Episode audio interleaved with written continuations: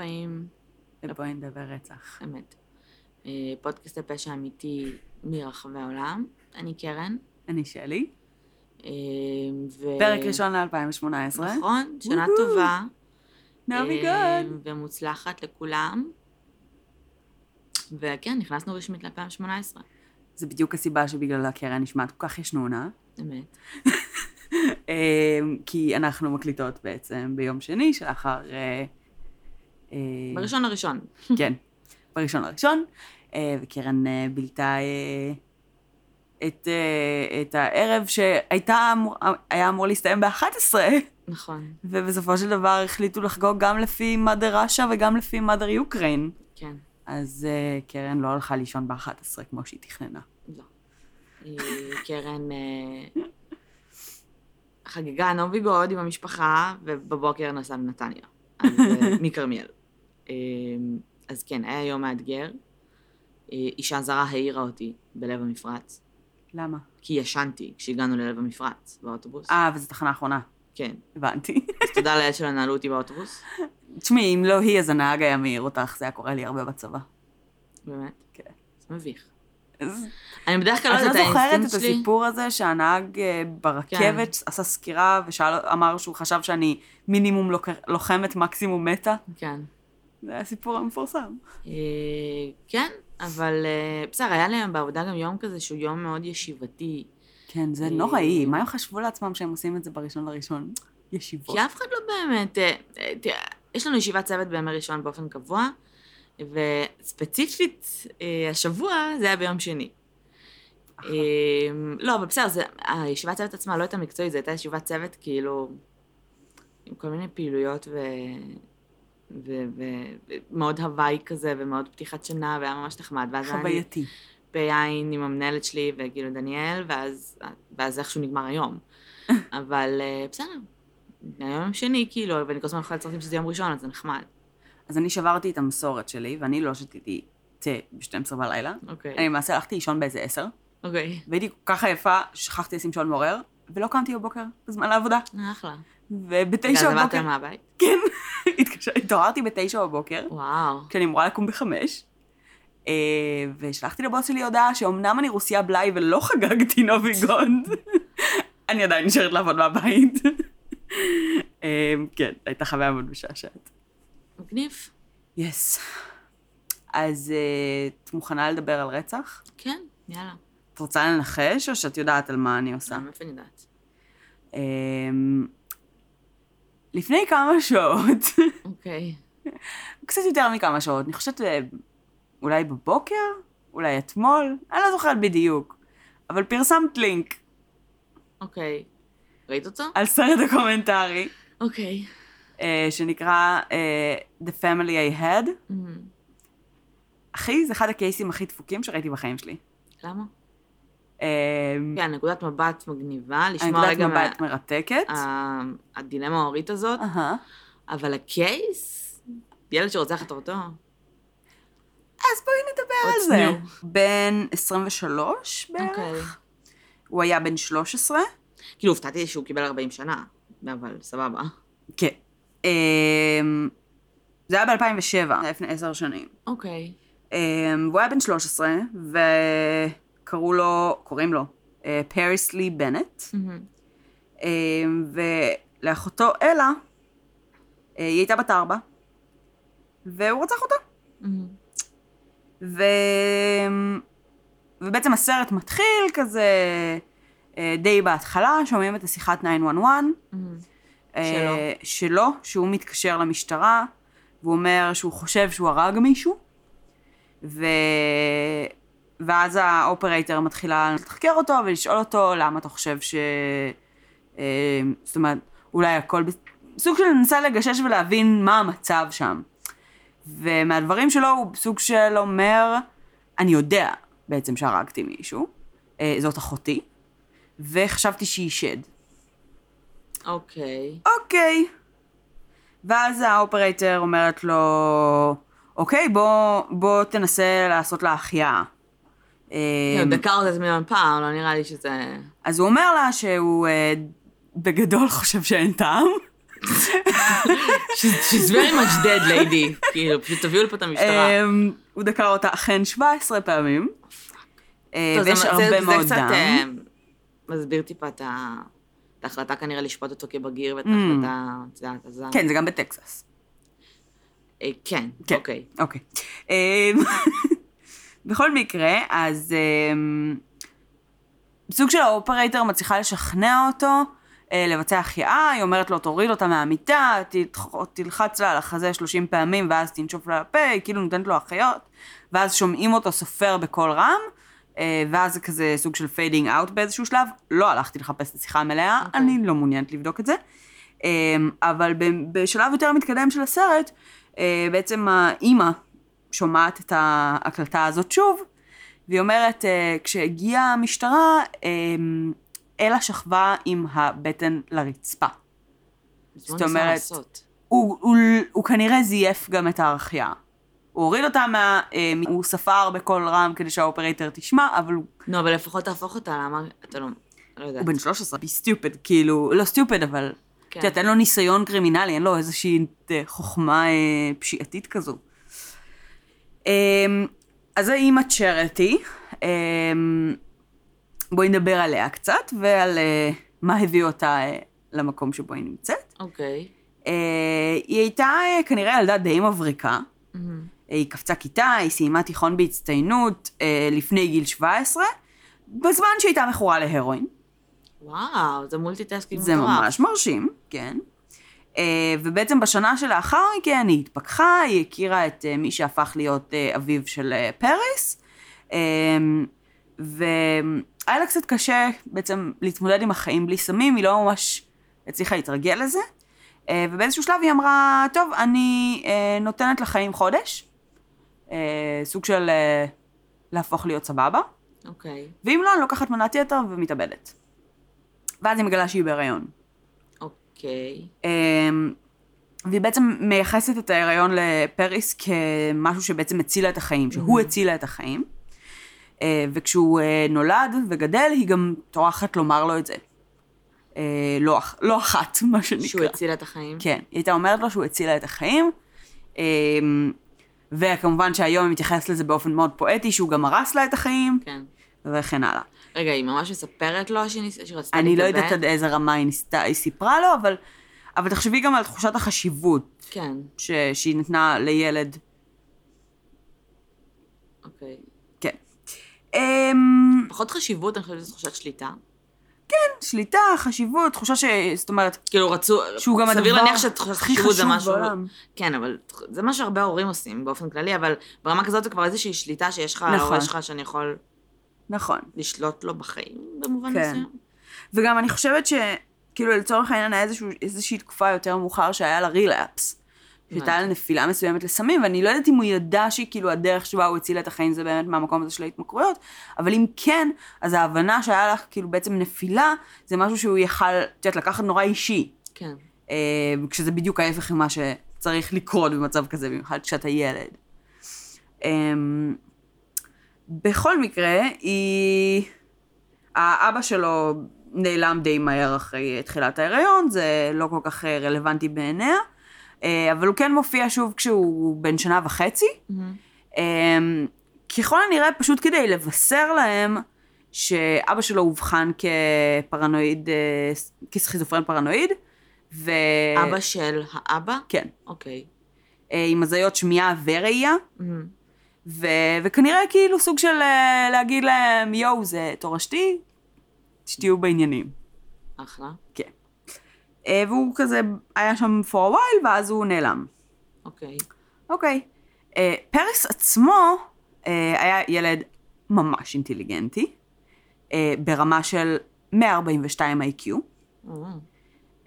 הוא היה רגוע ויצירתי, growing up, הוא לא היה... עושה, זאת אומרת, לא היה עושה יותר מדי רעש, בעיות או כל מיני כאלה. סך הכל היה ילד מאוד uh, קל ונוח, uh, כשהוא היה קטן. כשצ'רטי נכנסה להיריון עם uh, אלה, uh, הוא במופגן לא היה מרוצה מזה.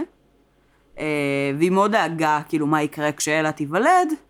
וכשהיא נולדה זה פשוט היה נראה, כאילו, הוא התאהב בה, הכל טוב, הכל סבבה, הם בסטיז.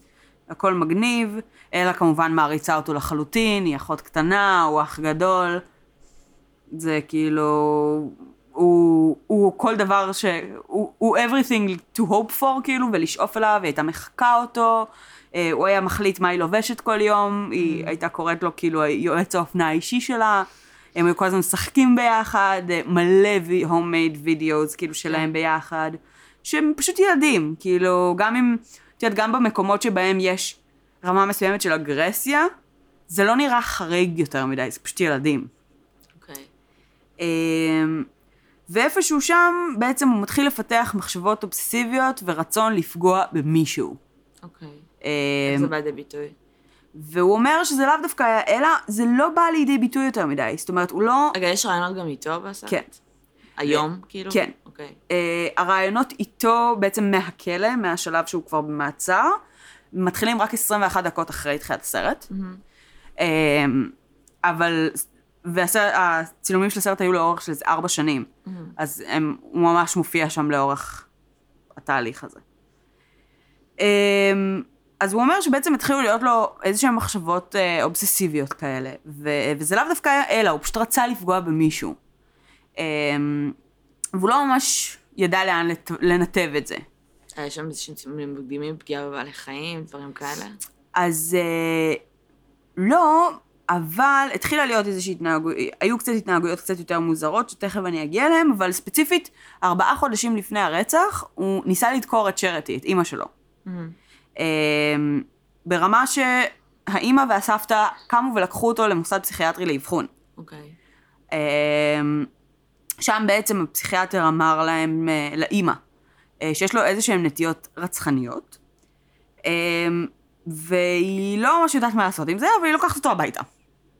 כאילו לא משאירה אותו לאיזה... הפסיכיאטר פשוט אמר, יש לו איזשהם נטיות רצחניות, וזהו תייקר. לילד יש נטיות רצחניות, כנראה שבגלל שהיא האפוטרופוס הרשמי, ובלה בלה. בסופו של דבר זה עדיין החלטה שלה מה לעשות.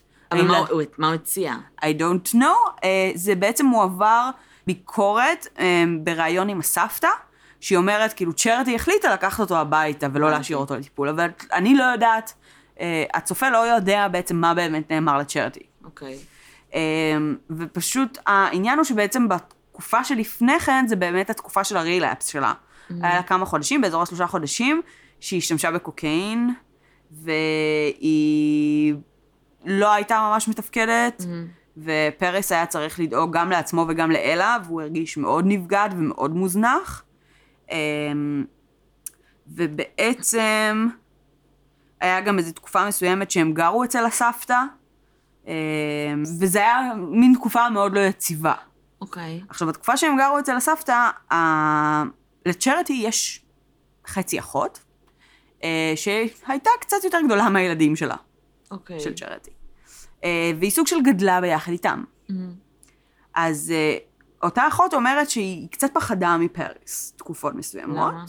היא לא ידעה להגיד ממש למה, אבל היה בו משהו שלפעמים קצת הפחיד אותה. עכשיו שוב, להיות ילדה, כשיש לידך ילד במשפחה שהוא דומיננטי.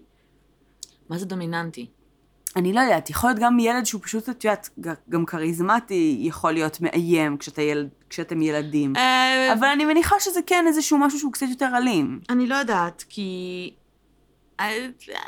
לא יודעת, בדיעבד, מה שנקרא. בדיעבד, אחרי שיש לך בן משפחה שרצח מישהו ואתה מתראיין, אז כן, אתה חושב בסימנים ויכול להיות ש... אני גם, אני גם חושבת. אוקיי. אבל בכל מקרה, היא אמרה שהיא כזה בדיעבד, לא, לא, לא, לא. הסבתא אומרת שמבחינתה תמיד ידעו שמשהו לא בסדר. אוקיי. והיא כאילו... וואי, איזה מעורפלים הם, איך זה בא לידי ביטוי, תנו לי דוגמאות. היא אומרת שהוא בעצם לא היה מאוד חברתי, Okay. הוא לא היה מראה יותר מדי חיבה, okay. שהנפילה מכס מלכות, בעצם העובדה שהוא הפך להיות מכל עולמה של אמא שלו להפך, למצב שבו כל מה שאלה הייתה עושה היה מדהים ונפלא, והיא לא יכלה לטעות אף פעם, וכל דבר שהוא היה עושה היה לא בסדר ולא תקין כל הזמן, והוא לקח את זה מאוד מאוד קשה, הוא לא הגיב לזה טוב, הוא היה מגיע למצבים שהוא היה דופק את הראש שלו בקיר, עד לדם. מעצבים, מתסכול. כנראה, והיה זורק זכוכיות, שלא לגמרי הבנתי באיזו סיטואציה זה קרה. אבל בעצם, היה כל מיני התנהגויות כאלה, ויש הרבה מאוד התייחסויות לאורך הסרט, שבאף נקודה לא מרחיבים עליהם, שהוא היה משקר. אוקיי, בסדר, ילדים. עכשיו, בדיוק, ילדים משקרים, אבל ספציפית אצלו מתייחסים לזה לפעמים כנורמה, ולפעמים כקצת יותר מהנורמה. עכשיו, גם הוא אומר שבעצם בשלב מאוחר בסרט, הוא אומר שהוא לאט לאט השיל מעצמו את כל השקרים. זאת אומרת, כל ה-תשע אחת אחת call היה, את יודעת, שקרים על גבי שקרים, והרבה תכנון ופלנינג. ב-תשע אחת אחת call? כן, הוא אומר שכשהוא התקשר, הוא כאילו המציא את העניין הזה של השד. הוא לא אומר ספציפית לגבי, זאת אומרת, הוא לא מתייחס ל-תשע אחת אחת call, אני מתייחסת ל-תשע אחת אחת call. הסיבה שאני מתייחסת ל-תשע אחת אחת call, שכחתי להגיד לך את זה, זה ש... אה, לא שכחתי להגיד לך את זה, זה פשוט הנקודה הבאה שלי. אוקיי. זה שכשהוא קיבל את הגזר דין של ארבעים שנה בכלא, אז איזה דוד שהיה אחראי על, על ההבחון שלו, ניגש סלש פנה לצ'רטי, ואמר לה שמגיע לה לדעת שהבן שלה סוציופט. אוקיי. Okay. והיא כזה, פאק יו, אני לא יודעת מה אתה רוצה מהחיים שלי. ובמשך איזה חצי שנה כאילו התעלמה מזה לגמרי. אוקיי. Okay. ואחרי בערך חצי שנה, סוג שהתחילה לבחון את זה מחדש, לתהות לגבי זה, הורידה מהאינטרנט את הצ'קליסט פסיכופתיה קטינים, העבירה את זה לפריס, ואז התחילה לשלוח את זה לכל מיני מומחים. והבן אדם האחרון שהיא שלחה לו את זה, ענה לה, זאת אומרת, ענה לה, הוא דיבר איתה, אמר לה להפסיק לבזבז כסף על הבן שלה, ולדאוג לעצמה לזהות חדשה ולמחבולת כשהוא יצא מהכלא. אחלה. כן. אוקיי. כן. אז, אז בגלל זה אני אומרת, בקטע של השקרים, okay. שכשהוא אומר שהוא התחיל לאט לאט להשיל ממנו שקרים, שהיה יותר שקרים מאמת, אז הוא לא מתייחס ישירות ל-תשע אחת אחת call, הוא פשוט מתייחס לעובדה שהוא פסיכופת. אוקיי. אוקיי. אחלוש. שש שנים אחרי הרצח, לצ'רטי נולד ילד נוסף, בשם פיניקס, והוא נולד עם מום בלב. אוקיי. עכשיו, צ'רטי במהלך בעצם שש השנים האלה, נשארת בקשר עם הבן שלה, היא סוג של סולחת לו.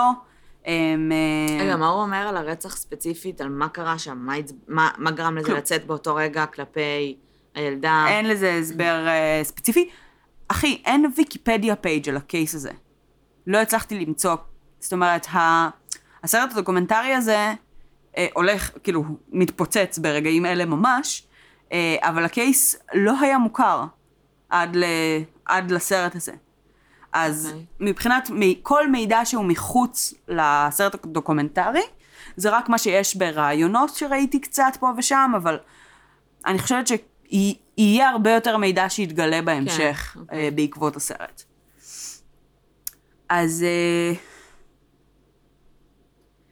אז נולד הילד אה, בשם פיניקס, והוא נולד עם מום בלב, ובגיל שישה ימים הוא עבר ניתוח לב פתוח.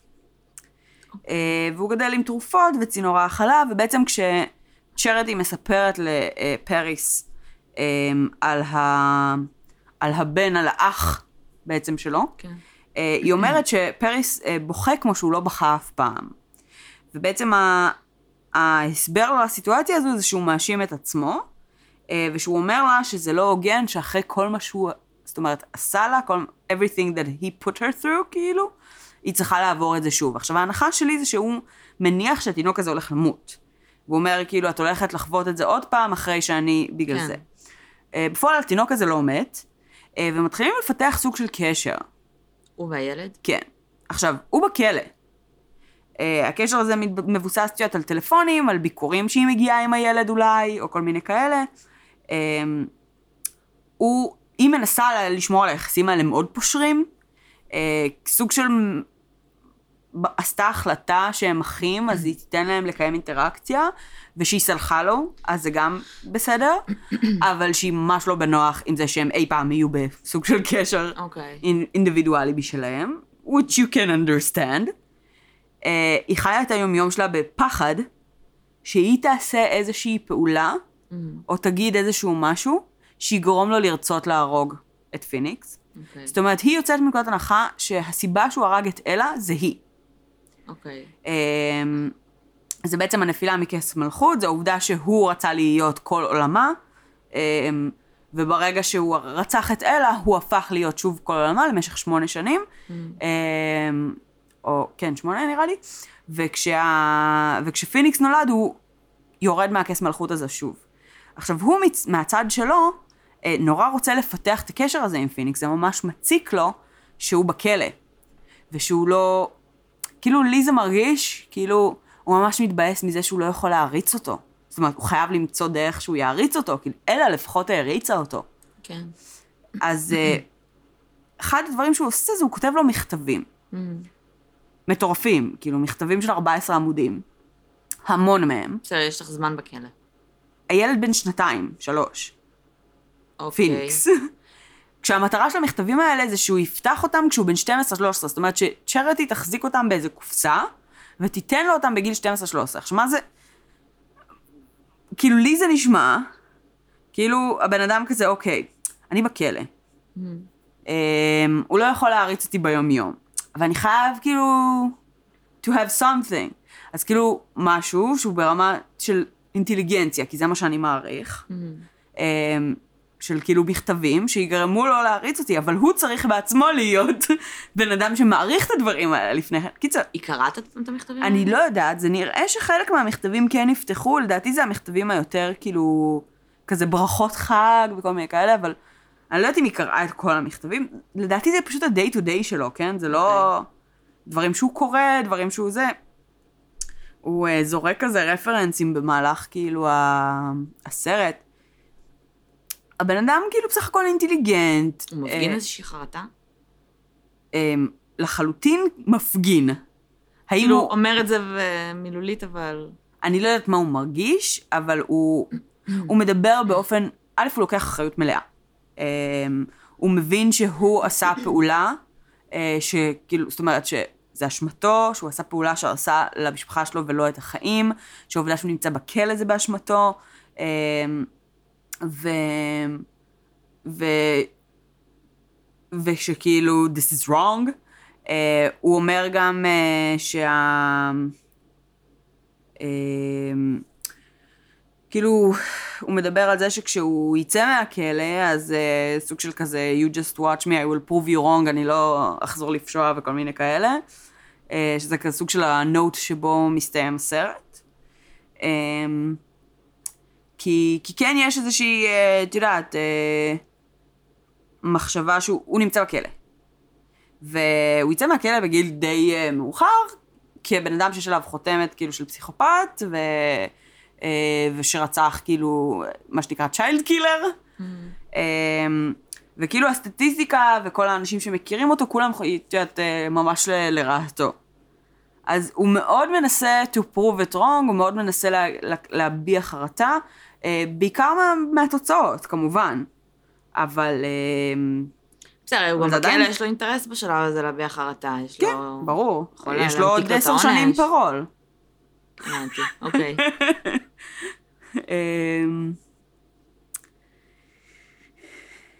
כן. טוב, uh, אז בגדול, צ'רטי עצמה, האמא, הייתה נשואה פעמיים, לתקופה טוטל של פחות משנה. Okay. והיא תמיד הייתה כזה סינגל מאם, והיא מאמינה בזה. וגם עכשיו עם פיניקס, היא סוג של בחרה להישאר סינגל מאם, והיא בעצמה גדלה בלי אבא, והיא חושבת שזה קול. עכשיו... שזה קול. כן, זה קול, זה סבבה, אין עם זה שום בעיה, יש לך את כל האוטוריטה שרק אפשר לבקש, ויש לך את כל השליטה והבחירה, והכל אחלה. היא גדלה ככה בעצם עם הסבתא, אמא שלה. עכשיו, כשפרס מדבר על הסבתא, mm. הוא, אה, הוא מדבר על זה שהקשר איתה הוא הרבה פחות טעון רגשית מאשר עם האמא, אה, ושהיא אישה יותר קרה ומחושבת, קצת יותר כמוהו. Mm-hmm. אה, ואז בעצם, אה, סוג שלוקחים אותנו אחורה בסרט, ל-אלף תשע מאות שמונים, mm-hmm. Uh, כשסבתא לה הייתה בת עשרים ותשע, וצ'רטי הייתה בת חמש, ואבא של צ'רטי נרצח. אוי, לא. וכחודש לאחר הלוויה, עצרו את הסבתא והאשימו אותה ברצח. אוקיי. האבא, מסתבר, היה משוייך לאיזה משפחת פשע, ומעורב בפלילים, ובעצם התביעה הצליחה להשיג איזשהו עד, נער שחור, שטען בעצם שהוא קיבל, או שהוא יודע ומודע להעברה של תשלום בעבור הרצח מ... בעצם אימא של צ'רטי, מהסבתא. והיא בעצם בילתה שישה שבועות במעצר, ועוד שישה שבועות שהיו הליכי משפט, שבזמן הזה צ'רטי הייתה אצל הסבים שלה, עד שחבר המושבעים בעצם זיקה אותה מהרצח, והיא שוחררה. אוקיי, למה היא זוכתה? לא היו ראיות נגדה? היא זוכתה, היה עד, אבל כנראה שהיא הייתה, הצליחו לשכנע. אוקיי. אוקיי. עכשיו בעצם... רגע, ולא נמצא, לא המשיכו חקירה, משהו? לא, ברגע שחבר המושבעים... לא, אבל היא זוכתה, אז אין לך רוצח. נכון. לא, לא, התכוונתי אם לא המשיכו חקירה לחפש... האם תבעו מישהו אחר? לא שידוע לי. אוקיי. מה שכן, אחרי שאלה נרצחת, צ'רטי מתחילה לחקור את הנושא הזה. ולא מדברים על זה יותר מדי, אבל היא ואימא שלה לא מדברות אחר כך שש שנים. אוקיי. אוקיי.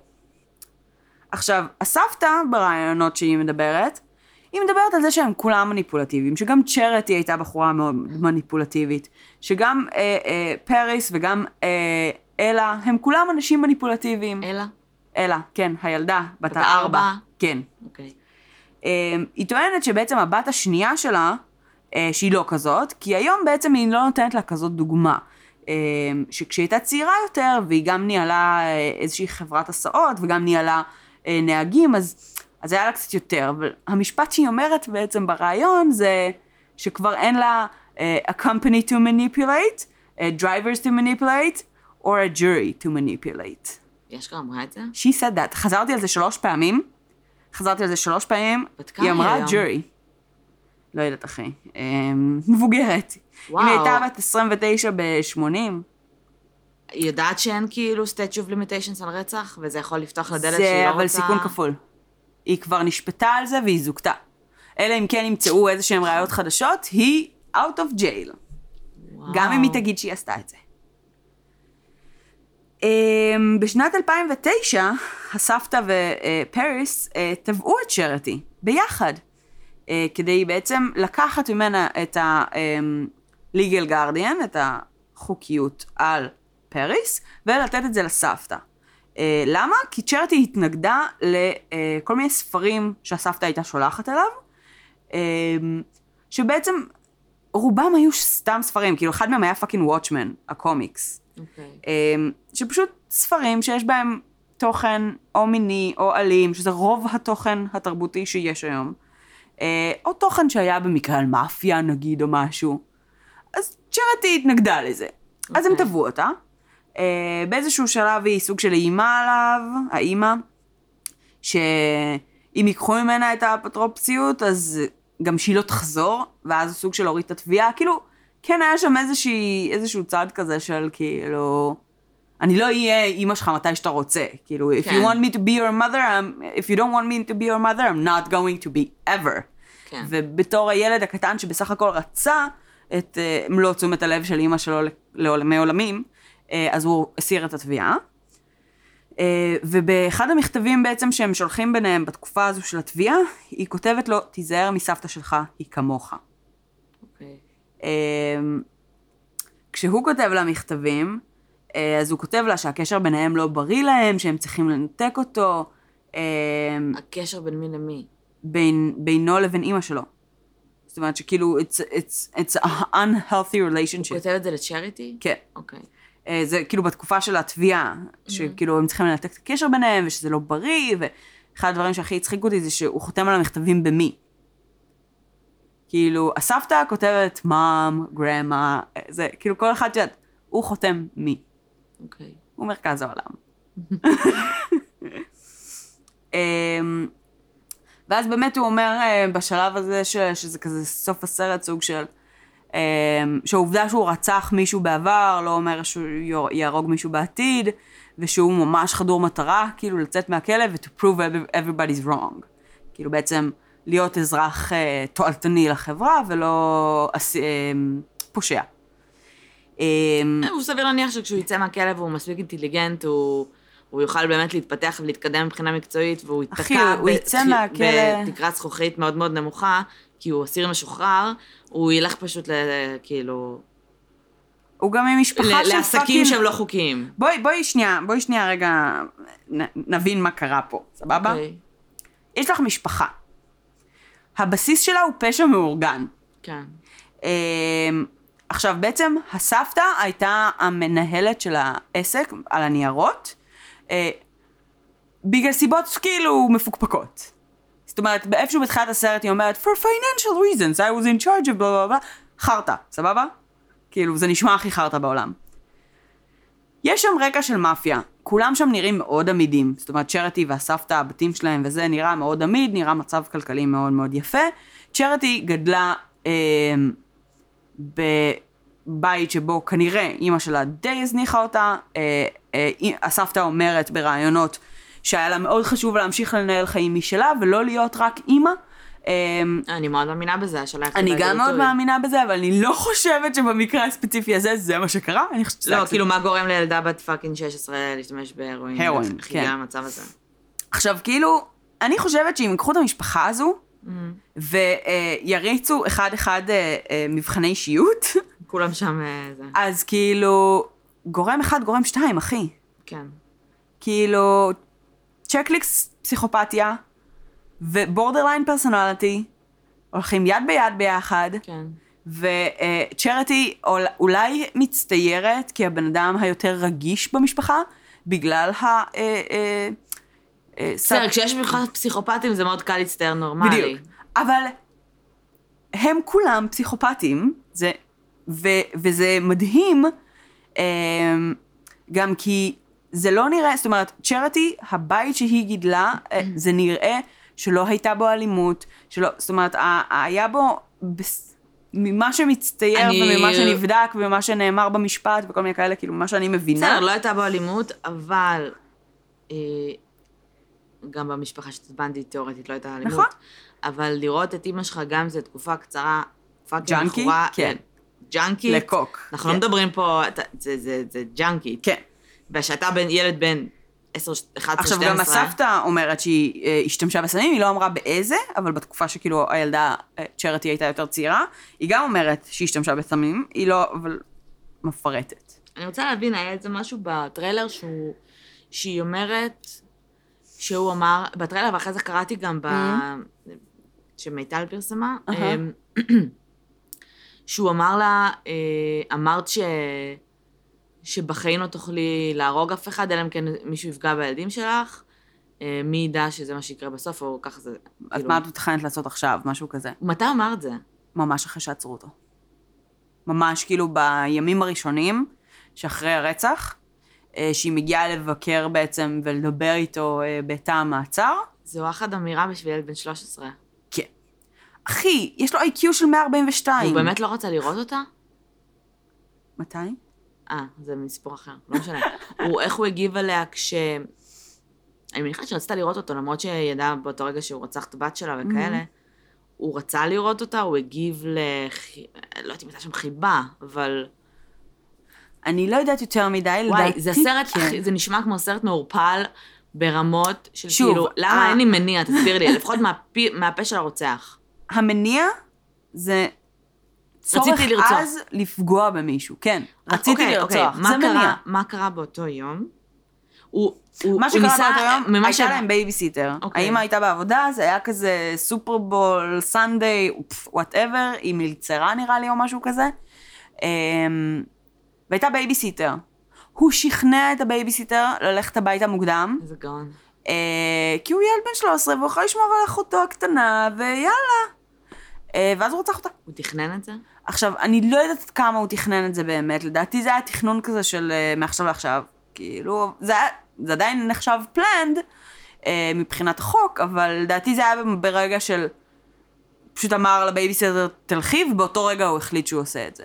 והבנתי שהוא התחיל בזה שהוא הרביץ לה וניסה לחנוק אותה, ואז הוא התחיל לתקור אותה.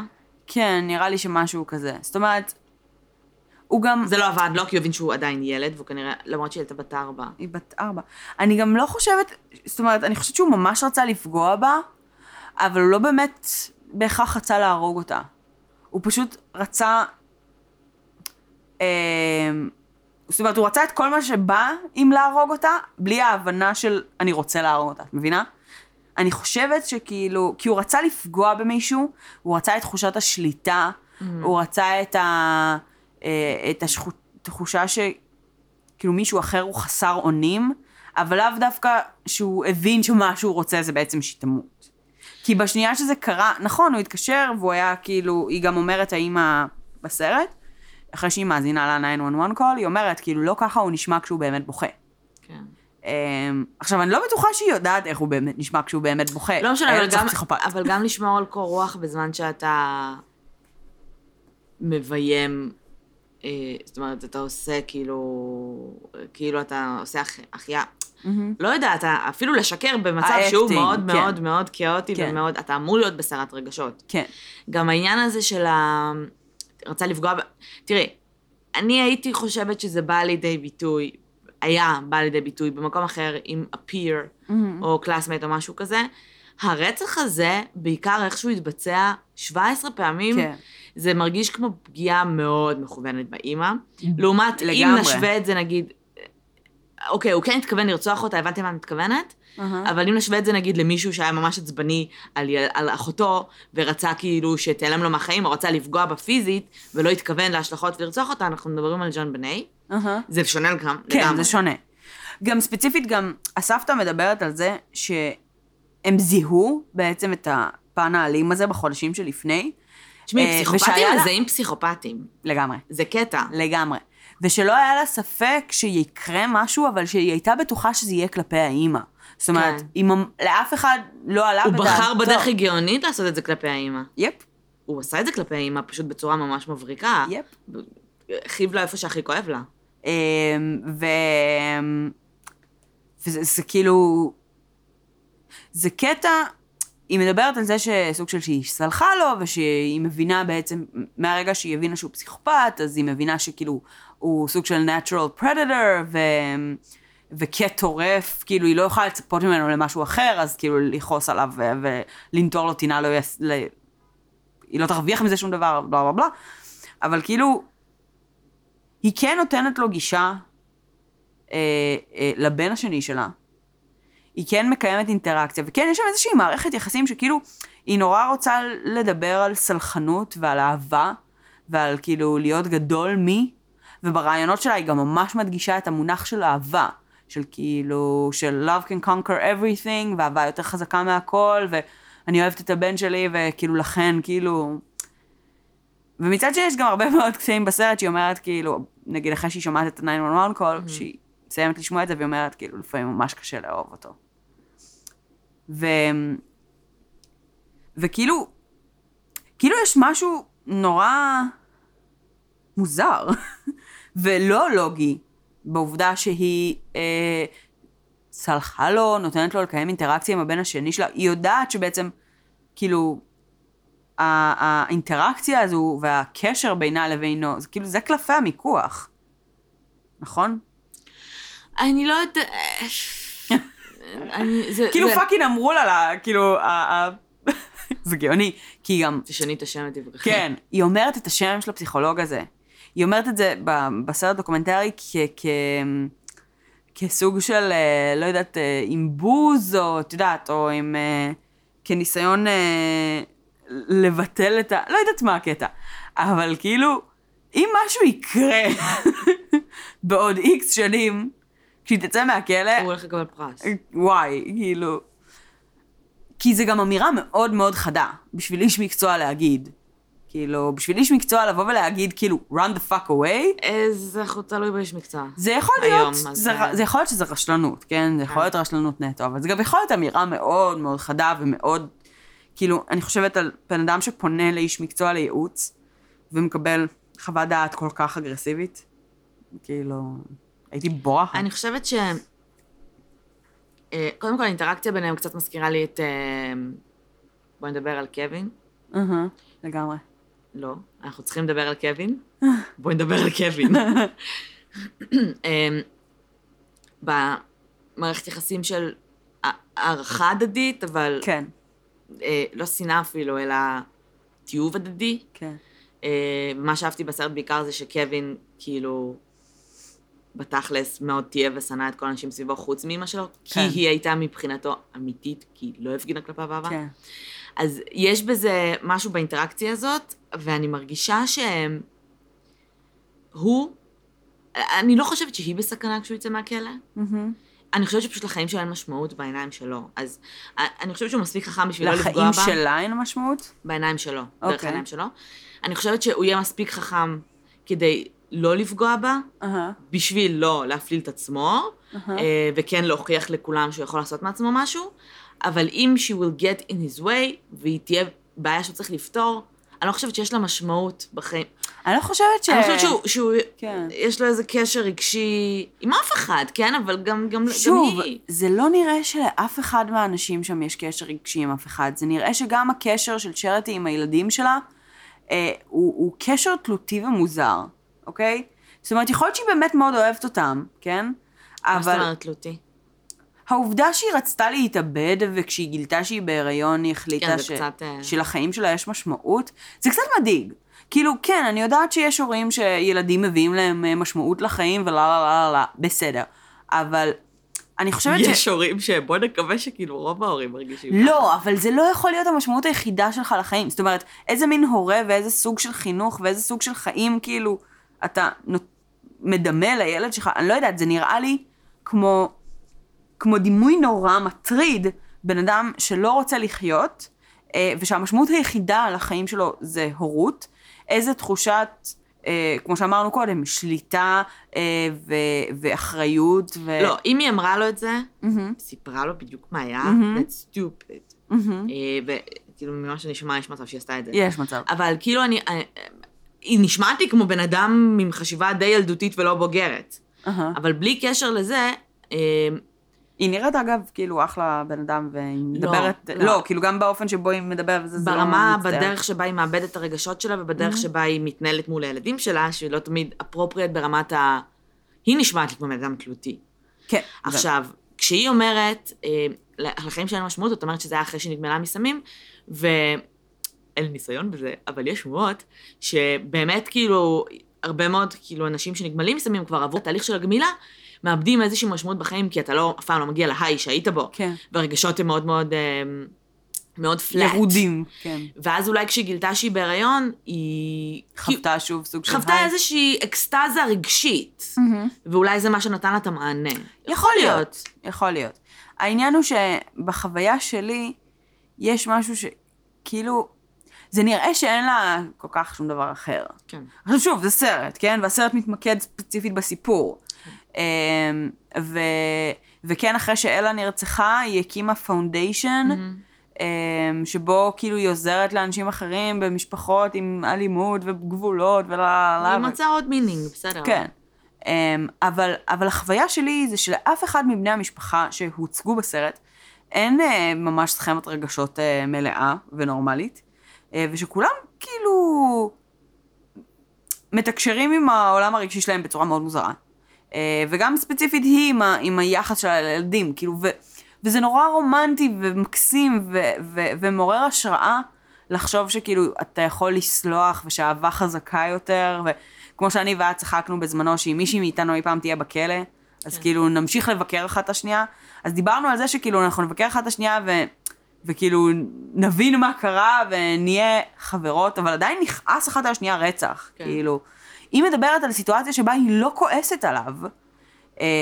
אבל זה הרבה, יכול להיות שזה הרבה בשבילה, היא צריכה איכשהו לשחרר כעס ואשמה ו... נכון. כן, להגיד, הילד שלי הוא טורף, אוקיי? להגיד, הוא פסיכופת, להגיד, לא הייתה לו ברירה. כן. זה כמו להגיד, אני עשיתי הכל בסדר. כן, אז לא, זה גם, גם קצת מתייח... בשבילה. נכון, היא גם מתייחסת בשלב מסוים לזה שכשהיא באה לבקר אותו אחרי הרצח בפעם הראשונה... לא שאני מאשימה הורים, לא משנה כן, מה קרה לכם ברור. בחיים, לא משנה איזה הורים היו לכם, זה בחיים, זה, זה, זה, זה בחירה. לא תירוץ. בשורה התחתונה כן. זה בחירה. היא מספרת שבעצם בפעם הראשונה שהיא מגיעה לה, אה, לבקר אותו, אה, שהיא בעצם מרגישה שהיא בוגדת באלה, כן. על זה שהיא באה לבקר אותו, אבל מצד שני, שהסיבה שהוא עשה את זה, זה כנראה כי היא הייתה אימא לא טובה מספיק. Mm-hmm. ואז היא בוגדת בו אם היא לא באה לבקר אותו, והייתה במין כזה לופ של קונפליקט כזה, שהיא לא ידעה איך להתמודד איתו אה, בהקשר הזה. שהיא לא ממש נכנסת, יודעת, להתמודדות שלה, אבל בסופו של דבר היא כן מחליטה בעצם לסלוח לו גם כדי לא לאבד את כל הילדים שהיו לה. כן. אה, כי בונה זה פאקינג מדכא. אה, עוד משהו שמה שישע אותי לגבי הסיפור הזה, growing up, היא הייתה הילדה הזו שהיו כאילו אומרים לה, היי, את לא הילדה הזו שאימא שלה רצחה את אבא שלה? אה, מגניב. אז עכשיו היא האימא הזו שהי, את לא האישה הזו שהבן שלה רצח את הבת שלה. תכלס וסקנה. יס. טרנס אין הפמילי. ואנחנו לא יודעים מה קורה עם האבא, הוא מתייחס לאבא שלו? פריס לאבא שלו? מדבר עליו בכלל? לא. על האבסנט שלו? לא. משפיע עליו? לא. מה שכן, לקראת בעצם סוף הסרט, וכעבור בערך שש שנים, צ'רטי ואימא שלה חוזרות לדבר, והיא עוברת לגור איתה. זאת אומרת, לגור לידה, סוג של. למה אם היא התרעת, אם רוצחים? אני מבינה שהם כולם במשפחה שלך. אז מה שהיא אומרת, זה שבעצם, after a while, מתוך ההבנה שאם היא סלחה לבן שלה, והחליטה לקבל אותו, שזה צבוע לא לסלוח לאימא שלה ולקבל אותה. והיא מחליטה לחדש את הקשר בעצם, גם עם אימא שלה, והיא פשוט... לא, זה לא צבוע. אה? זה הבן שלך, הוא היה בן שלוש עשרה. כן. זאת אימא שלך, אישה בוגרת שרצחה את אבא שלה. לא יודעת, זה בסדר, כאילו... שוב, אנחנו לא שמענו את הסיפור של האימא, אנחנו לא יודעים מה, את יודעת, מה הנסיבות המקלות שם, כן? אין לי מושג.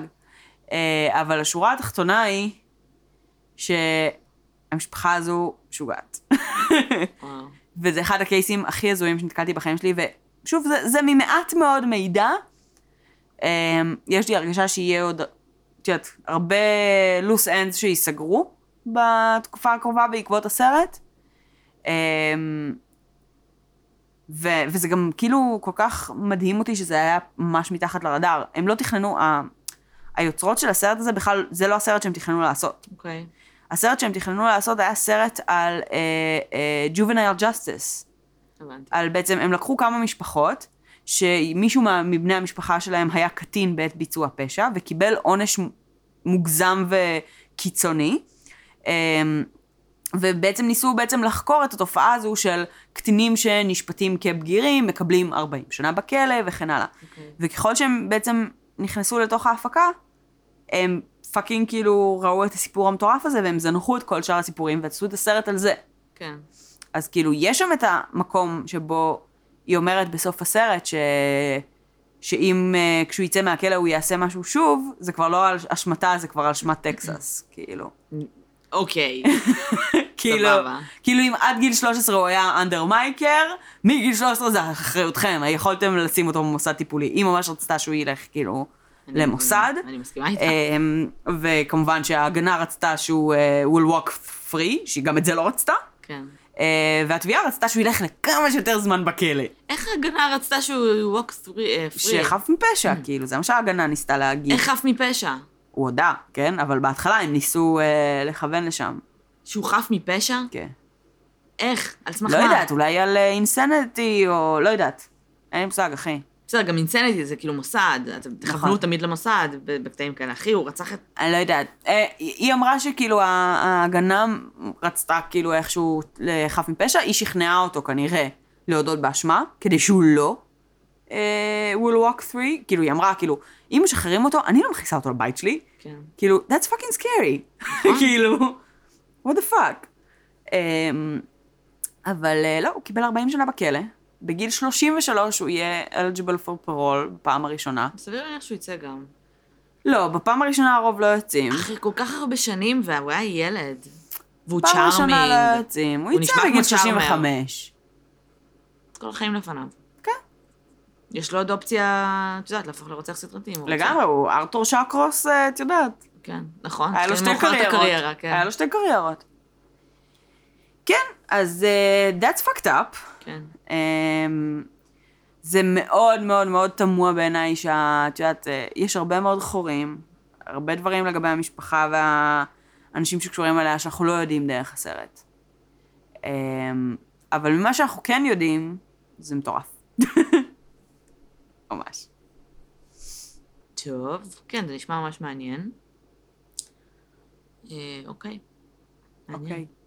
לא, זה תמיד מעניין העניין הזה של הילדים שהם בעצם פסיכופטים. כן. כי זה קורה מלא. זאת אומרת, לא מאבחנים הפרעות אישיות עד גיל שמונה עשרה, אבל מאפיינים שהם פסיכופטים, מאפיינים סוציופטים. זה משהו שאפשר לראות. זה גם משהו שלהרבה מאוד ילדים יש באופן טבעי, כאילו נרקיסיזם. זה משהו שלילד אמור להיות באופן טבעי בריא. נכון, אבל יש... אז, אז הגלין שזה, הקטן הזה, זה, זה כזה ניואנס, זה כזה זה, קפיצה זה, קטנה זה, אקסטרה. זה לא ניואנס, זה... הפרעות התנהגות בגילאים מוקדמים וזעם והרבה כאילו כעס שלא יוצא בצורה שהיא בריאה או שנגיד חוסמים אותו ולא נותנים לו לצאת, כאילו לפעמים זה מפחיד אם הילד שלך מתחיל טופן שפילו אבל הוא כועס וזה בסדר ולפעמים הם לא יודעים איך להוציא את הכעס הזה, הם לא יכולים לדבר לרגע על הרגשות שלי אז אם בולמים את זה יכול להיות שזה מה שזה קורה אבל כל הקטע הזה שלה הוא ילד והוא שדעת, הדברים האלה בדרך כלל, אה, הפן המולד של העולם הזה, uh-huh. בא לידי ביטוי בגילאים מאוד מוקדמים, זה כבר מעבר נכון. לגיל אחת עשרה שתים עשרה, זה בגיל, כבר בגיל חמש שש, ואתה נכון. לוקח את זה הרבה פעמים, הרבה פעמים מורים מאוד לא יודעים מה לעשות, לוקחים לפעמים לייעוץ, כי זה באמת בעיות התנהגות שהם, שאתה מפחד על החיים של סיבלינגס, כן. שאתה מפחד שהוא יפגע בעצמו, ושאתה רואה שכאילו משהו לא בסדר. עכשיו, זה לא תמיד נורמלי, כאילו, דברים שהם כאילו, אני כועס ואני רוצה לשבור דברים, ואני רוצה זה בגיל חמש, זה... כן. קצת את רואה שזה כאילו משהו שם, זה... כשזה בא ביחד עם פאקינג מניפולטיביות בגילאים כאלה, זה מטורף בעיניי. כן. שלזווית לשקר, אבל, אה, המניפולטיביות של לשקר, בסדר, זה ילדים. אבל המניפולטיביות של לחכות רגשות, ליצור רגשות, mm-hmm. זאת אומרת, במידה וזה באמת uh, מאפיינים פסיכופטים או סוציופטים, והילד הזה לא באמת מרגיש שהוא אשם, והילד הזה לא באמת, את יודעת, כמו שאני זוכרת שלמדתי את העניין הזה של ה... שילד קטן, ברגע שאת אומרת לו שהוא עושה משהו לא בסדר, הוא מפחד מעונש ולכן הוא נכון. מתבאס, שזה פסיכופט. Mm-hmm. Uh, רק בהמשך הוא מתחיל לפתח את העניין הזה של טוב ורע ורגשות נכון. אשם, והרבצתי לאחותי ואני רואה שהיא בוכה, ואני מרגיש כן. רע עם זה שגרמתי לזה. וכשזה לא מתפתח, אז, uh, לראות את זה, זה בטח אחד הדברים הכי מפחידים בעולם. Mm-hmm. כי זה דברים שאתה יכול לראות אולי בהתחלה. לראות שהילד שלך אין מצפון, כאילו לראות אבל דברים... אבל אני חושבת ש... כאילו, שוב, אני... אני חושבת שזה קורה הרבה, כאילו, ו... ו... אני מה זה מפחדת שכאילו, יהיה לי ילד ואני כזה... אני כל הזמן לחשוד בו, אני, אני סבלה לך שתמיד לחשוד בו. מה הקטע? ואני אנער אותו, ואני כזה, אתה יודע שאתה פסיכופת, אתה יודע. מה הקטע? כל הילדים קצת נרקיסיסטים וקצת נראים כמו פסיכופתים. אוקיי? זה אחד. שתיים, אין לך אלף ילדים, נכון? רוב האנשים הנורמליים היום בחברה, ממוצע הוא מה? שני ילדים? כאילו, אין לך כזה הרבה למה להשוות. ובמיוחד אם זה הילד הראשון שלך. אז גם אם הוא מתנהג בצורה שנראית לך חשודה, אה, יכול מאוד להיות שבן אדם לידך יגיד, אה, זה שטויות של הילד של השכנה, עושה הרבה יותר מזה. ואו שאת תגידי לעצמך, טוב, אני סתם אימא היסטרית ואני ארגע ואני לא אתעסק בזה. ואין לך באמת את דרך לדעת בדיוק את הניואנסים, את המקום הזה של כאילו, זה נורמלי, זה לא נורמלי. והרבה פעמים אנחנו רואים אצל ילדים התנהגויות שהן אלימות, ושהן אה, מפריד, מטרידות ומפחידות. כאילו, תחשבי על כמה פעמים ראית אה, אה, ילד קצת יותר גדול, שכזה משחק וחמוד כזה לילד, לתינוק, לאח שלו בעגלה, ובשנייה שההורה מסתובב ונותן לו קפה. בסדר, אני לא מדברת אבל עם, עם בעיות הסתגלות ודבר. אני מדברת על, כאילו, זה בעיות הסתגלות וזה איזשהו שינוי. את יודעת שזה בעיות הסתגלות, אבל הורה לא אמור לדעת את הדברים האלה. זאת אומרת, אתה לא יודע, אתה לא מבין. שמי, גם חלק מהתפקיד שלך כהורה, זה to adjust the kid, כי גם אם הוא לא פסיכופת, הוא יכול להוריד ככה ולהרוג את הילד. נכון. אז כאילו, בואו רגע ניקח, ננסה להשתלט את העניין הזה של הקינה, אבל אני חושבת שנגיד, דברים שהילד עושה, אני חושבת שהסגנון הערוץ שלי הולך להיות, כל כאילו דיכאון החלידה בדיכאון בית כללי, ואז כשאני אסתגל למצב, אני אתחיל כאילו ליהנות ממנו, ואז הוא יגיע לגיל ארבע חמש, ואני, האם הילד שלי פסיכופת. אני חושבת שהסגנון הערוץ שלי יהיה מאוד כזה, אני הולך, לא יודע, אני הולך לשחק בחול. למה? כי אני כל כך אתחקר אותו, וברגע שיגיד משהו שיפיל אותו, תהיה כזה, we're going to therapy, לא אכפת להשתמש שנתיים, ולא התכוונת לתקור את הדובי שלך, אבל... אחי, אחד הדברים הכי מטרידים שהיה בסרט, ושכחתי מהם, וזה היה בדיוק, כאילו, אזכור של דקה, היה לו דובי, של פועדוב, שכשמראים אותו בסרט, את לא רואה שזה פועדוב, כי הוא היה אוכל לו את הפרווה, כל לילה, כדי להירדם. ואיזשהו רופא או טבר ניסה לשכנע את שרתי, שהיא חייבת לגרום לזה להפסיק. והיא אמרה לו משהו בנוסח של, כאילו, אתה מוזמן בעצמך לבוא, כאילו, ולנסות, כאילו, לגרום... להפריד אותו מהטוביאס. ולגרום לו ללכת לישון בצורה אחרת, כי אז, כזה היא fucking can't, כאילו. אה, היא מצאה, כאילו... ככה הוא נרדם הסבבה, אז הוא אוכל פרווה? אני... מה קרה כשנגמר הדובי? הוא לא נגמר. לא, באמת. הוא היה אוכל מה? היה שם דובי שהיה עליו פסים. הוא היה אוכל אותו בפסים. ליטרלי פסים. זה, לא הייתי אומרת, אם זה היה קורה, לא הייתי אומרת ישר כי אומייגאד, אבל יש לי פסיכופת, אבל זה כן התנהגות שמביאה מצוקה. כן, כן, בעיית התנהגות. פחות שינה, משהו. כן, כן, בעיה, בעיה. בעיה. אני חושב שאנחנו נהפוך את הדיל שלנו לפסיכופטים. איך עולה? פשוט נלמד אותם איך להיות פסיכופטים, כדי של כאילו, להגיד להם מה לא לעשות, וממה אנחנו מפחדות, אנחנו נשליך את זה ברמה כל כך כאילו... כן. טוב, בסדר. מגניב. נשמע סרט מעניין. ממש טוב. באמת שאני ערנית תחת עכשיו, מי שירוג אותי, אבל כאילו עשיתי שנת של חיי כזה. זה שנת של חצי שעה, כן, אבל כאילו... בסדר. טוב. אז מגניב, תודה שהזנתם. ברוכים הבאים ל-אלפיים שמונה עשרה, לא, לא מתחילה לדבר כבר חדש. ל-אלפיים שמונה עשרה ובואי נדבר רצח של אלפיים שמונה עשרה, וזה הפרק הראשון. תודה שהזנתם לנו בכל אלפיים שבע עשרה, זה היה פאקינג מגניב. כן, אבל שש עשרה היה רק כאילו מאוגוסט. כן, שזה הרבה פרקים אחי, יצא. זה עשרים. זה מלא. עשרים פרקים ב-אלפיים שש עשרה ו-חמישים ב-אלפיים שבע עשרה. מטורף. באמת שזה מטורף בעיניי. כן. זה גם כאילו כל כך מגניב, זו הייתה שנה שלמה, מההתחלה ועד הסוף, שהרצנו בפודקאסט. זה מגניב לאללה. כן. אני ממש גאה. אני עשינו שם סבב היום ב... בישיבת צוות, mm-hmm. ודיברנו על כל מיני דברים, ועשינו איזשהו... איזושהי הפעלה מגנימה כזאת במשחק, uh-huh. ואחד הדברים זה שכל אחת הייתה צריכה לענות על איזושהי שאלה, והשאלה שאני קיבלתי הייתה משהו חשוב שקרה השנה. אוקיי. Okay. ו... ניסינו כאילו להתרחק מהעבודה, כאילו יותר כזה זה, וכאילו דיברתי על הפודקאסט, ואמרתי שחגגנו שנה, ושזה ואז כאילו התחלתי לספר, טל בכלל לא ידעה מזה. היא לא ידעה שיש את הפודקאסט? לא, כי כשסיפרתי על זה, כשסעתי מהארון עם הפודקאסט, זה היה כשחני עניין. אה, כשהיא הייתה בחופשת לידה. כן. אז כאילו היא אמרה כזה, אוקיי, וזה התחילה כאילו להתעניין, ואז סתיו מיטל כזה, חשבנו שאתה הולכת להגיד הקטע עם... הם אף פעם לא זוכרות את השם, אבל זו שהזמין אתכם להתארח בתוכנית בוקר, ההוא שמת, ההוא שמת. זה כן, כן. אה, וקיבלתי המלצה מחני, על... אני לא זוכרת, יו, אני לא זוכרת עכשיו איך קוראים לסדרה. יש סדרה בנטפליקס, מיני סדרה, עשרה פרקים, על היוניבומר, סדרה לילתית. איך קוראים לזה?